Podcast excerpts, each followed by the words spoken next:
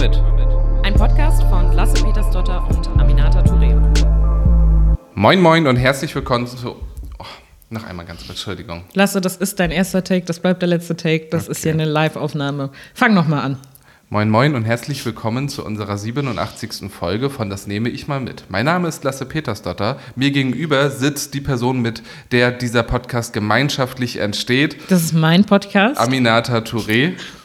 Wie geht's dir? Mir geht's ganz gut und wie geht's dir? Mir geht's auch gut. Ähm, heute Ende der Woche ist auch immer ganz schön, wobei man echt sagen muss, die Wochenenden sind ja momentan sehr, sehr parteidominiert. Mhm. Ähm, das gilt auch für das vor uns liegende Wochenende. Das ist auch mir. keine Kritik an die Partei gerade oder an den Landesvorstand? Überhaupt nicht. Ähm, Aber ich denke, das muss irgendwann enden, weil die Wochenenden äh, werden schon mal auch äh, wieder schön ein bisschen parteifrei. Dann hättest haben. du den anderen Job aussuchen sollen. Ich wollte aber mit was anderem anfangen ja, heute. Erzähl. Und zwar habe ich letztens eine Nachricht bekommen, in der jemand mir geschrieben hat, wie viel Geld ich denn mit diesem Podcast verdiene, weil diese Person in Verhandlungen mit äh, einem Podcastmacherin ist. Und ähm, einmal zur Klarstellung. Ich weiß, das ist alles hier sehr professionell. Es wirkt so, als wäre es werbungsfinanziert, als wäre Spotify unser Producer, ja. als würde ähm, KitKat uns ähm, ähm, supporten oder irgendwie mit Werbung hier drin sein. Aber wir machen, es ist wirklich alles self-made. Ja, und die Agentur, die dahinter steckt, äh, heißt Irina, Trish, äh, Katrine und Luca. Und Persis. Und Persis. Ähm, und GmbH. GmbH. Mhm. AG, äh, das könnt ihr auch Aktien kaufen. Nee, wir verdienen hier keinen Cent mit diesem Podcast, aber er macht uns immer noch großen Spaß. Äh, wir haben übrigens neulich eine Konservenfolge aufgenommen. Das heißt, wenn wir das nächste Mal nicht aufnehmen können, kommt trotzdem eine Folge. Wir versuchen das auch so oft wie möglich. Und diese Konservenfolge kommt nächste Woche zum Einsatz. Warum das so ist, so ich weiß gar nicht, ob dir das schon erzählt habe, aber ich werde nicht da sein. Richtig. Willst du etwas darüber erzählen? Oder wollen wir darüber danach sprechen, wo du bist? Ich kann jetzt auch schon gerne drüber sprechen. Ja. Das ist für mich überhaupt gar kein Problem. Achso, ich kann nächste und übernächste nächste Woche nicht, merke ich gerade. Super. Ähm, ähm, aber vielleicht können wir eine Remote-Aufnahme machen. Wir schauen mal. Wahrscheinlich mhm. nicht. Okay, aber mach mal einen kleinen Einblick und dann wissen die Leute, worauf sie sich freuen können, wenn du wiederkommst. Genau, also und zwar hat die israelische Botschaft mich eingeladen, gemeinsam mit anderen ähm, äh, Menschen aus Europa, die in politischer Verantwortung sind. Ich glaube, wir sind eine Gruppe aus 15 Personen. Und ähm, wir werden nach Israel fliegen und werden da ein ganz ähm, tolles Programm machen, um in politischen Austausch zu geraten mit den Menschen dort vor Ort und mit den politischen Institutionen, äh, werden uns auch Yad Vashem, die Gedenkstätte angucken und viele andere Orte nach Jerusalem fahren und so weiter und auch in die palästinensischen Gebiete. Ähm, das ist auf jeden Fall, steht für nächste Woche Sonntag bis Donnerstag an. Da freue ich mich sehr drauf, weil die solche politischen Austauschreisen, man nimmt immer so krass viel mit und gerade Israel ist natürlich klar vor dem Hintergrund unserer Geschichte gibt es so viel. Ähm, was man vor Ort lernen kann, aber auch politische Verbindungen, die man stärken muss. Und da bin ich wirklich sehr gespannt. Das finde ich sehr interessant und ich glaube, ähm, wir sollten dazu ausführlich auch danach sprechen. Gerne. Ich war einmal in Yad Vashem, das war wahnsinnig ähm, überwältigend und ähm, ich glaube, wie, wie, du auch gesagt hast, man nimmt davon einfach viel mit, auch von mhm. den anderen Leuten, die da so mit dabei sind ja. und deren Perspektiven. Ja. Ähm, das wird ja auch nochmal sehr speziell und sehr Total sehr besonders werden. Ich hatte ein sehr nettes Gespräch Anfang der Woche. Das hatten wir ja auch mal als Kategorie, dass wir mal erzählt haben, was war eigentlich ein netter Termin oder ein toller Termin Stimmt. in der Woche. Das haben wir irgendwann vergessen, weil wir einfach nicht beständig sind in diesem Podcast richtig. und immer wieder neue Ideen haben. Nein, ja, wir sind so, so Dinge, wo wir so Social Media, der, was gerade bei Twitter abgeht ja, oder so. Mhm. Einfach viele Kategorien gehabt, die so nie. Ne? Erzähl doch von deinem netten Termin.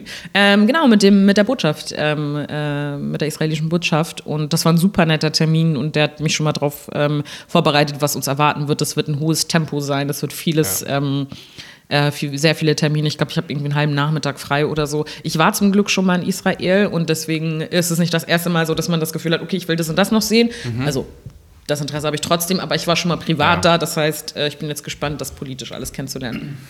Sehr gut. Ähm, ein Thema, das natürlich allem gerade irgendwie übergeordnet steht und deswegen wollen wir jetzt auch wir, wir werden nachher auch noch mal einen Teil haben, der ein bisschen außerhalb der aktuellen Nachrichtenlage ist. Mhm. Wir hatten, haben jetzt natürlich auch außerhalb der aktuellen Nachrichtenlage gesprochen.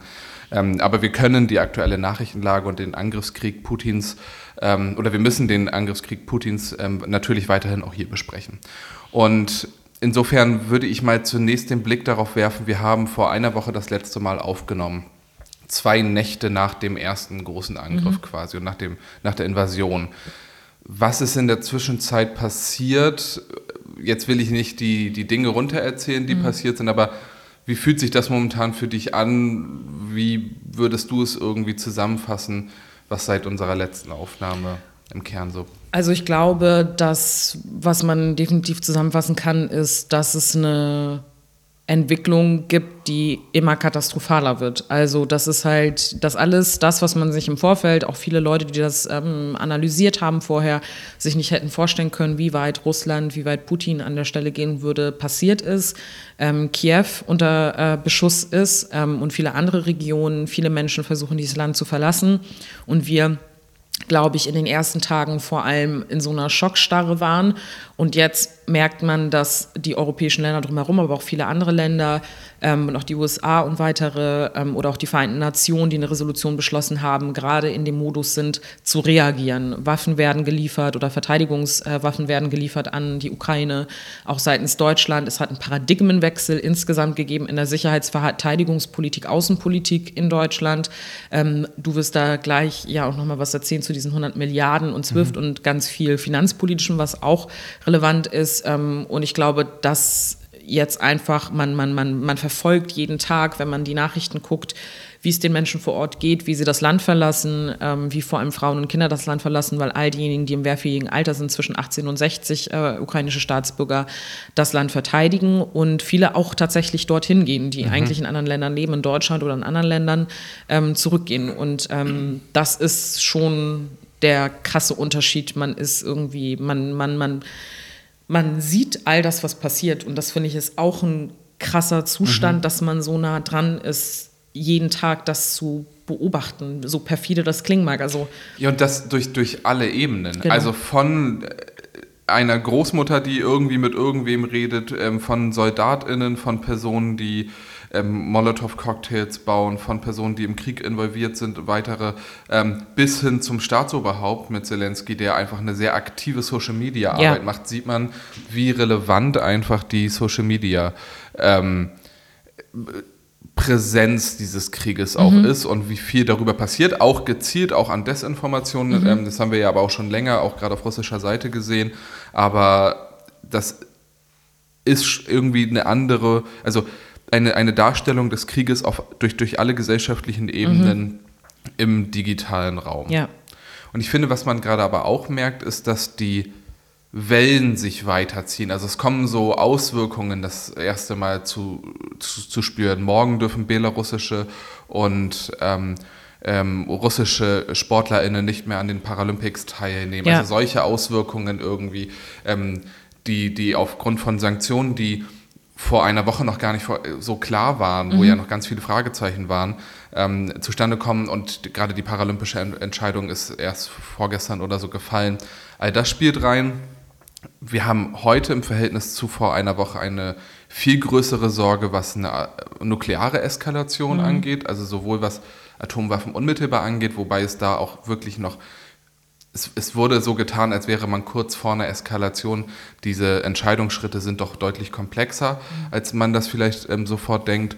Und auf der anderen Seite, da ist kein Knopf, wo irgendwie Putin einfach mal so draufdrücken könnte und auf der anderen Seite aber eben auch die Sicherheitsfrage von ähm, Atomreaktoren in der Ukraine, gerade in der gestrigen Nacht, ähm, wo es da einen ähm, Angriff gegeben hat. Wie stark der war, ist irgendwie noch nicht ganz klar. Weil einfach auch, das gehört ja auch dazu, die Informationen, die ähm, aus der Ukraine kommen oder auch dann aus, aus Russland ganz oft von den Journalistinnen auch nicht bestätigt werden können. Also bei der Tagesschau, das werdet ihr auch verfolgt haben, kommt oft, die Informationen können nicht bestätigt werden sondern ähm, man muss sich dann darauf verlassen, was vor Ort äh, berichtet wird und dass man das dann halt weitergibt, was es natürlich auch komplett kompliziert macht, aber was natürlich auch normal ist in einer solchen Kriegssituation, dass man all das nicht zu 100 Prozent immer ähm, verifizieren kann. Umso größer ist, finde ich, der Respekt vor den Leuten, die aus diesen Regionen gerade noch berichten. Total. Also auch, da sind ja noch einige deutsche JournalistInnen, mhm. die regelmäßig aus diesen, äh, aus der Region, aus Kiew und aus den umliegenden Gebieten ähm, berichten und mhm. so überhaupt einen verifizierbaren Einblick schaffen. Ja. Ähm, was, glaube ich, unheimlich viel wert ist. Das, damit meine ich natürlich nicht nur deutsche JournalistInnen, das sind nur die, die man die ich am meisten wahrnehme. Sondern ähm, vor allem die, die vor Ort sind. Aber da sind viele andere ja. auch, ukrainische, da sind ähm, aber auch internationale wie CNN, BBC und mhm. so, das ist schon, da habe ich einen riesen Respekt vor, was die da leisten. Und Deutschland hat zwei, finde ich, große Entscheidungen nochmal getroffen. Und da würde ich mal mit der ersten beginnen, weil der Druck sich so sehr erhöht hat, ähm, rund um SWIFT. Mhm. SWIFT ist ein, im Prinzip nur ein Kommunikationsdienst für Finanzdienstleistungen. Und das ist eine Gesellschaft, auf die man sich, äh, wo man sich auf bestimmte technische Standards und Kommunikationswege geeinigt hat. Ähm, da drin sind 212 Staaten äh, involviert und über 10.000, etwa 10.000 bis 11.000 ähm, Finanzdienstleister und Banken. Und das war deswegen so wichtig, weil so die Gelegenheit gesehen wurde, finanzielle Transaktionen, also das Überweisen von Geld und mhm. gerade auch in großen Höhen, ähm, zu unterbrechen, ähm, weil das dadurch möglich ist. Und ich fand interessant, wie sehr sich dann in dieser Sanktionsdebatte und auch in dieser ohnmächtigen Diskussion, was, was können wir denn jetzt machen, ähm, eben auf SWIFT auch konzentriert mhm. wurde, was ich verstehen kann, weil es auch so rhetorisch so, so, so groß beschrieben wurde. Und das mhm. SWIFT ist auch wahnsinnig wichtig. Man muss dazu nur sagen, Russland hat ein eigenes ähnliches System innerstaatlich ähm, und China hat sich auch ein ähnliches System aufgebaut, was damit zusammenhängt, insbesondere, ähm, dass diese SWIFT-Abkopplung im Iran, also gegenüber mhm. dem Iran vollzogen wurde. Und natürlich dann eben China und Russland auch gesagt haben, da müssen wir jetzt ein bisschen mal uns ranhalten, falls uns das irgendwann auch betrifft. Ähm, deswegen war so die Auswirkung nicht immer so ganz beherrschbar und vorhersehbar. Äh, man hat sich jetzt darauf konzentriert, die besonders großen Banken und besonders großen Transaktionen und so weiter ins Visier zu nehmen. Und das scheint sich tatsächlich auch ähm, zu lohnen, also scheint mhm. zu wirken. Und wir merken gerade eine eklatante wirtschaftliche Krise in Russland, was, muss man sagen, bedauerlicherweise auch die Zivilbevölkerung mhm. trifft, die und das fand ich auch immer gut als Konsens, nicht das Ziel der Sanktion ist. Mhm. Ähm, aber in so einem Regime werden natürlich Härten immer weitergereicht. Ja. Und das ist, ich glaube, deswegen diese, diese finanzpolitische Perspektive auf den Konflikt auch sehr wichtig, weil man sich ja nicht, also weil man sich eben nicht unmittelbar militärisch beteiligen mhm. wollte. Mittelbar aber mittlerweile schon. Mhm. Ich finde, das ist der zweite große mhm. Schritt, ähm, der insbesondere durch die Entscheidung von Scholz und von der Bundesregierung, ähm, dass man eben auch mehr Militär liefern möchte. Hier möchte ich aber einen kurzen Cut machen, mhm. weil ich über die 100 Milliarden und so weiter gleich mhm. ähm, finde, dass wir reden sollten. Aber neben SWIFT und neben diesem Sanktionspaket mhm. müssen wir aber auch auf die Auswirkungen sprechen. Mhm. Deswegen möchte ich gerne dich fragen, wie du die Fluchtbewegungen und die mhm. Diskussion darüber momentan bewertest. Also was historisch einmalig ist, ähm, und viele von euch werden das gestern möglicherweise mitverfolgt haben, ist, dass die, der Europäische Rat sich auf eine Massenzustromsrichtlinie geeinigt hat. So, das klingt jetzt erstmal komisch, gerade wenn es im Zusammenhang mit Menschen ist, aber es ermöglicht halt, einen längeren Aufenthalt. Es ermöglicht, dass die Menschen, wenn sie beispielsweise nach Europa kommen, äh, ukrainische Geflüchtete, dass sie die Möglichkeit haben äh, zu arbeiten und so weiter. Also es vereinfacht sozusagen auch den, den Aufenthalt in den europäischen Ländern.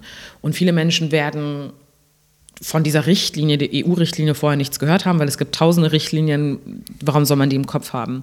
Aber die Debatte, die, also das ist eine richtig gute Entscheidung, mhm. dass auch die Innenminister und Ministerinnen sich dazu entschieden haben, in Europa ähm, dort möglichst hohe Flexibilität, hohe Zugangszahlen ähm, zu ermöglichen. Das ist eine extrem gute Entwicklung.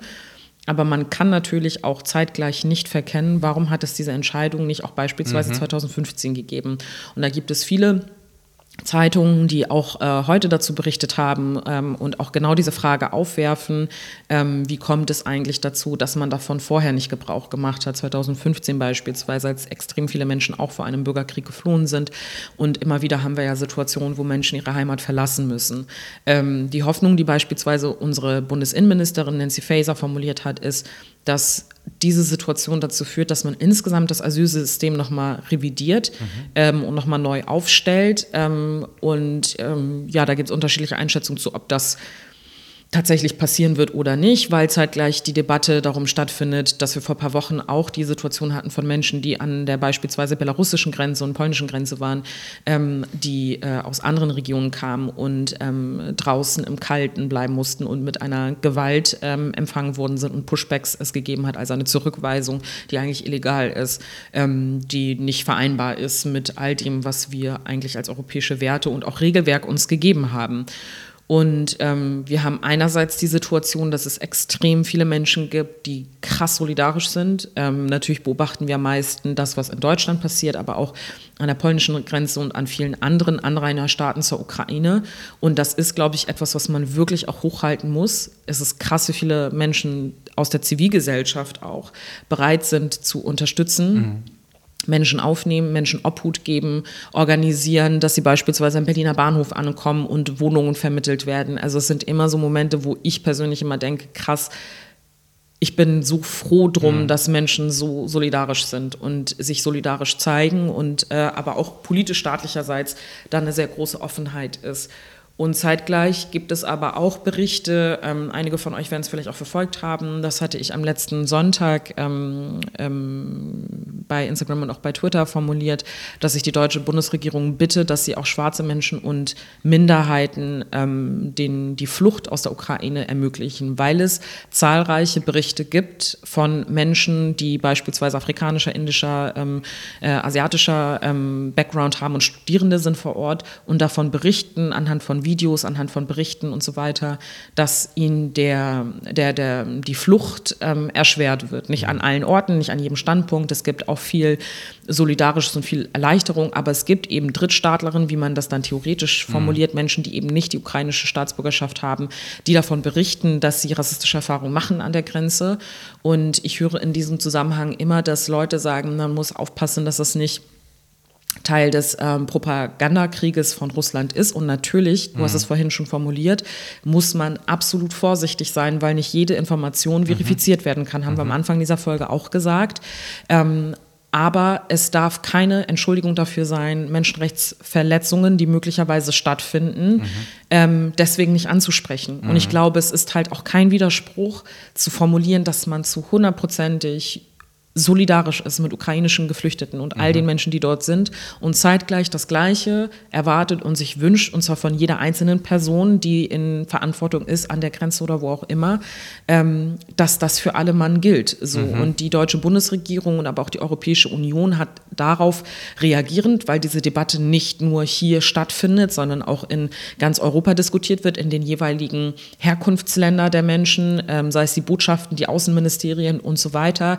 Ähm, ähm, aber auch in den USA, ähm, hat das Wellen geschlagen, dass man mhm. davon berichtet, dass eben eine, dass in, an, an, bestimmten Orten eine Nichtgleichbehandlung stattfindet. Mhm.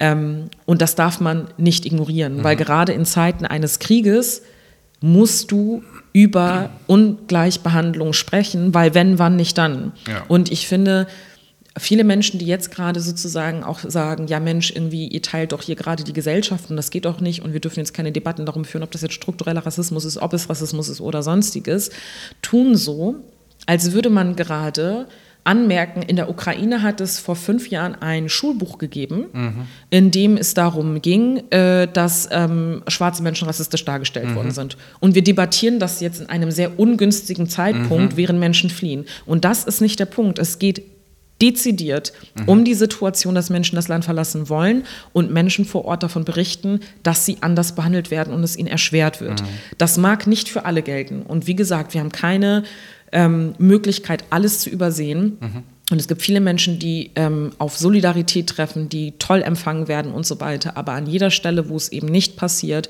und die Frage ist halt immer wieder, deswegen reden wir über das Thema von Diskriminierung und Rassismus auch in Friedenszeiten oder in unterschiedlichen Phasen, weil natürlich in einer Kriegssituation solche Strukturen nicht aufhören oder ja. solch ein Wirken oder Denken nicht aufhört, sondern das ist ja genau das, worüber wir auch sprechen in anderen Konflikten. Wenn wir in, ähm, über den Krieg in anderen Ländern sprechen und dann darüber sprechen, dass gerade Frauen und Kinder Opfer von Gewalt werden, mhm. dass sie die leidtragendsten sind in Konfliktsituationen, dann kannst du das nicht entkoppelt sehen von einer Gleichberechtigungsdebatte, die man grundsätzlich führt. Mhm. Also darum, das ist mir nochmal wichtig, deutlich zu machen, weil, glaube ich, viele einfach nicht verstehen, dass es einen unmittelbaren Zusammenhang gibt und es gibt aber eine ungeteilte Solidarität für alle Menschen, die gerade versuchen zu fliehen. Und äh, da darf man keinen Unterschied machen. Darum geht's ich bin ja mal ein großer Fan, genau so die Dinge aus den eigenen Zuständigkeiten und so mhm. weiter eben auch zu betrachten. Ich finde, das spielt mhm. auch nochmal mit rein, dass man ja. dann auch einen, ähm, einen Fokus nehmen muss. Ich habe, als ich dann ähm, von diesen Meldungen gehört hatte, alle mhm. Hochschulen in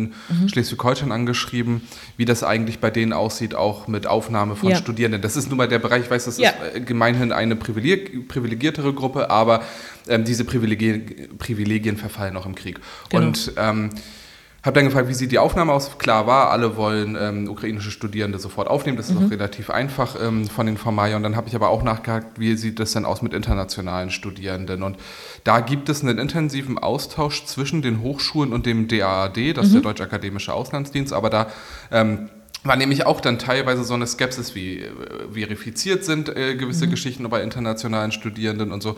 Und dann habe ich da aber auch nochmal nachgehakt. Auch, auch hier gibt es eine breite Aufnahmebereitschaft in den Hochschulen mhm. in Schleswig-Holstein. Ich habe das Ministerium ähm, auch darum gebeten, das vorzubereiten. Ähm, in der Ukraine vielleicht einmal so als Zahl befinden sich ähm, vermutlich oder befanden sich vermutlich 75.000 internationale Studierende. Das ist eine große Anzahl von Menschen, Total. die dort hingekommen sind, größtenteils für ein Medizinstudium und plötzlich sich in einem Krieg auseinandergesetzt ja. finden mit dem sie überhaupt gar keinen Bezug haben, also ja. wo, wo, überhaupt gar keine Verbindung oder irgendetwas besteht. Und ich glaube, ähm, das ist auch in, unter dem Gesichtspunkt ähm, nochmal sehr besonders und deswegen mhm. find, äh, und auch sehr wichtig, immer so diese Dinge dann rauszugucken, mhm. zu schauen, was kann man da jeweils machen. Total. Und ich glaube, es ist halt ähm, ähm auch wichtig, deutlich zu machen, dass in einer solchen Situation ganz viele Dinge noch mit berücksichtigt werden sollen. Also in den letzten Tagen und ähm, ähm, haben auch vor allem viele russische ähm, Staatsbürgerinnen viele Attacken auch erfahren aufgrund der Tatsache, dass sie, das hatten wir in der letzten Podcast-Folge, glaube ich, auch schon mal grob angesprochen, ähm, oder Menschen, die einen russischen Background haben und in Deutschland leben oder in anderen äh, Ländern, gerade krasse Anfeindungen ähm, ähm, erfahren mhm. oder auch Menschen aus, der, aus Belarus mhm. beispielsweise. Und ich finde das immer besonders perfide, wenn man seinen Frust der verständlich ist über diese Kriegssituation, aber an Bürgerinnen auslässt, die erstens relativ weit weg mhm von Putin mhm. sind und Lukaschenko.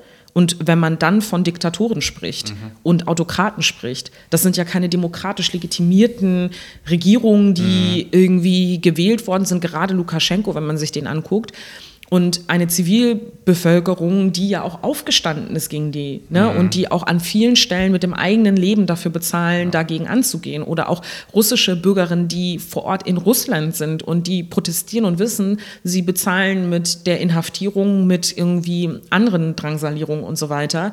Da, wo ich mir wirklich denke, es ist sehr leicht, aus seinem gemütlichen Wohnzimmer heraus, jetzt ähm, hier in Deutschland sozusagen sitzend, äh, jetzt die Schuldigen in dem eigenen Land finden zu wollen und dann auf die Leute loszugehen. Mhm. Ich frage mich halt immer, tickt ihr eigentlich noch ganz mhm. sauber? So, weil ich finde wirklich, das ist das allerletzte.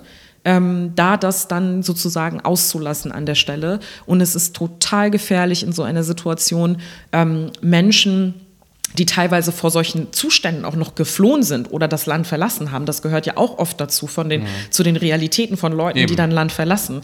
Denen dann sozusagen den Vorwurf zu machen, das macht der Typ da. Und ich habe gestern ähm, so einen Tweet gelesen, ähm, ähm, da, wo ich gedacht habe, so, das beschreibt es eigentlich ganz gut. Ähm, alle Türken lieben ähm, ähm, Erdogan, alle Russen lieben Putin, alle, was weiß ich was, irgendwie, um einmal darzustellen, Leute, die Dinge sind komplexer, so, ne? Mhm. Und eine Nationalität heißt noch lange nicht, dass d'accord mit den politischen Machthabern, die vor Ort sind, das kannst du nicht mal in einer friedlichen Demokratie behaupten, so, ja. ne? Also selbst hier würden ja nicht alle sagen, ach ja, ich feiere die SPD, nur weil das jetzt gerade der Kanzler ist und hier sind demokratisch legitimierte Wahlen. Also das deswegen, ähm, das ist für alle Menschen, gerade für diejenigen, die aus diesen Ländern kommen oder einen Bezug dort haben, eine absolut kritische Situation und schwierige Situation ähm, und hört auf, das, den Leuten das Leben zur Hölle zu machen. Ja, da fand ich es auch sehr gut, dass Annalena auch als Außenministerin ja. genau diese Dynamiken gestern nochmal sehr mhm. deutlich adressiert hat, ähm, weil sie den Zusammenhalt hier auch gefährden und weil, sie, ja, ich ja. will dem gar nichts hinzufügen. Ich meine, wir müssen ein bisschen auf die Dauer des Podcasts gucken, weswegen ich jetzt einen kurzen Sprung machen möchte mhm. in dieses 100 Milliarden Paket. Ja. Dazu gibt es viele Fragen auf allen Seiten, weil mhm. es ähm, überraschend kam. Ähm, und ich will ein, zwei Sachen erzählen. Einmal mhm. erstmal, weil es wurde ja angekündigt, es wird ein Sondervermögen geben mhm. in Höhe von einer Milliarde Euro. Ein Sondervermögen bedeutet erstmal nur, wir haben in Deutschland kameralistische Haushalte. Das bedeutet, jeder Haushalt hat immer eine Dauer von einem Jahr. Es mhm. geht immer von Januar bis Dezember in aller Regel. Und dann, wenn im Dezember aber ähm, der, das Ende dieses Haushaltsjahres ansteht, dann gibt es immer so diese ähm, gibt es tausend Begriffe für, aber immer so zu Weihnachten kaufen alle nochmal Kugelschreiber in der Verwaltung und so weiter, damit es nicht so wirkt, als würde das Geld in der Abteilung nicht gebraucht werden. Mhm damit das Geld danach dann weiter fortbesteht. Und deswegen, um diese Dynamik zu durchbrechen, gibt es die Möglichkeit, Sondervermögen zu schaffen. Sondervermögen ist dann im Prinzip ein Topf, in den gebe ich das Geld rein und das ist dann aus dieser jährlichen Logik rausgenommen. Und das ist das, was Scholz auch angekündigt hat, so, ich, so wie ich ihn verstanden habe. Es soll noch in diesem Jahr oder im kommenden, aber ich glaube in diesem Jahr ein Sondervermögen in Höhe von 100 Milliarden Euro geben, in die einmalig 100 Milliarden Euro gezahlt werden sollen. Und diese 100 Milliarden Euro sollen anschließend über mehrere Jahre ausgegeben werden. Mhm. Man muss sich auch ganz klar sein, 100 Milliarden Euro kann man nicht in einem Jahr ausgeben, mhm. auch nicht bei der Bundeswehr.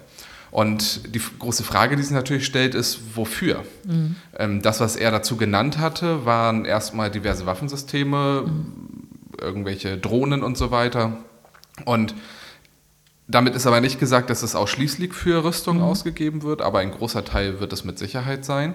Ähm, dann hat er nicht gesagt, wird es kreditfinanziert sein oder mhm. nicht. Da gibt es jetzt eine intensive Debatte, dass einige sagen, ja, Teile davon könnte man über Kredite aufnehmen. Mhm. Ähm, andere Teile sollte man über Einsparungen an anderer Stelle einnehmen. Mhm. Das halte ich für extrem gefährlich mhm. und bin davon überzeugt, wenn wir jetzt anfangen, Sicherheitspolitik darüber zu finanzieren, dass wir im sozialen Zusammenhalt sparen, verlieren wir am Ende beides. Mhm. Ähm, man kann keine Sicherheitspolitik machen, ohne den sozialen Zusammenhalt dabei ebenfalls zu stärken.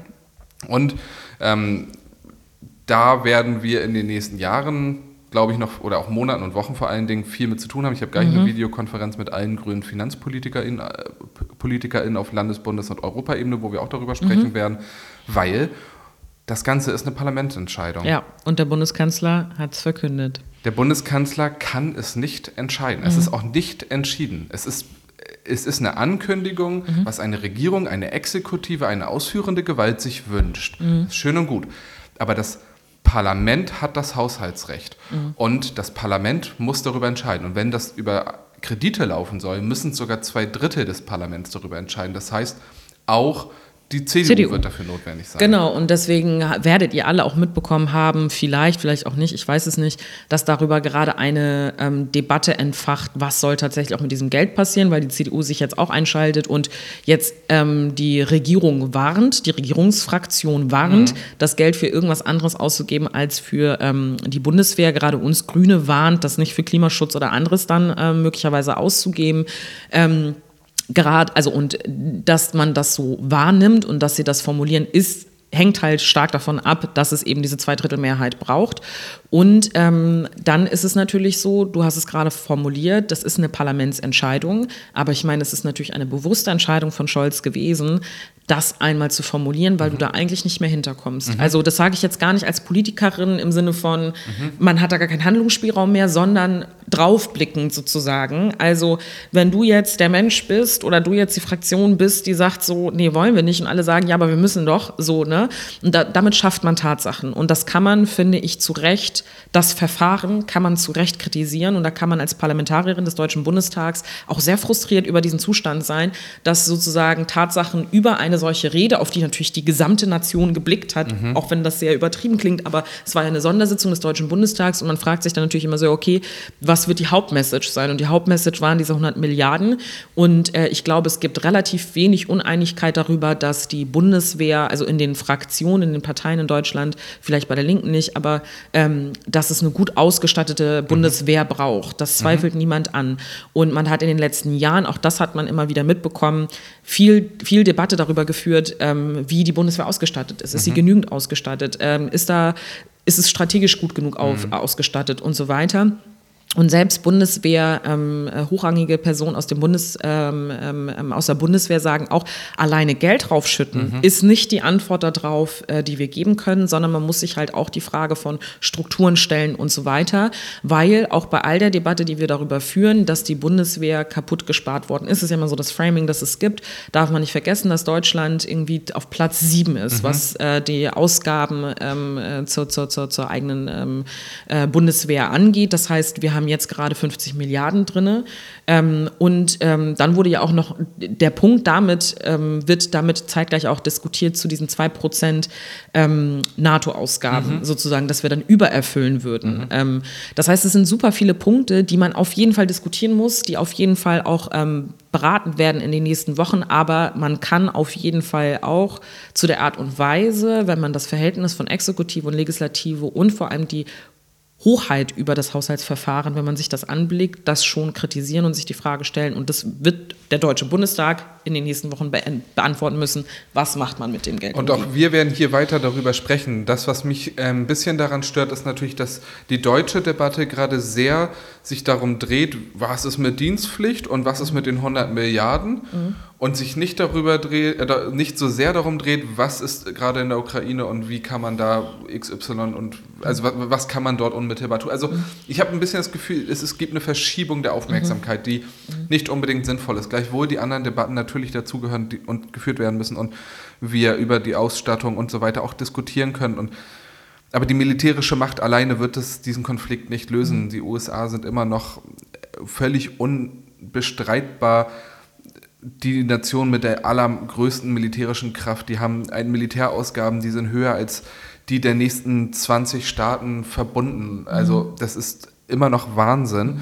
Mhm. Ähm, aber wir müssen natürlich nichtsdestotrotz eben auch über Sicherheitsausgaben diskutieren. Total. Ein letzter Gedanke, nur weil du gerade meintest, die CDU sagt, naja, jetzt soll es aber nur für die Bundeswehr kommen, jetzt nicht mit Klimaschutz. Mhm. Das ist eine strategisch so eklatant falsche Entscheidung weil dieser Krieg gerade drei Säulen hat. Die erste ist die unmittelbar, unmittelbar, militärische, die zweite ist die diplomatische und die dritte ist eine energiepolitische. Total. Wir brauchen Unabhängigkeit von diesen Lieferungen aus Russland, aus anderen Staaten, um tatsächlich besser auch sicherheitspolitisch aufgestellt zu sein. Voll. Das ist kein Framing, das ist kein Ausnutzen, das ist eine offensichtliche strategische Position. Ja. Und, und das ist aber natürlich auch, ähm, ich stimme dir da natürlich auch aus meiner Perspektive zu und sage, das ist so. Wir haben hier auch eine, eine Energiekrieg sozusagen oder eine Energiekrise, die äh, mhm. äh, stattfindet, weil man sich abhängig gemacht hat.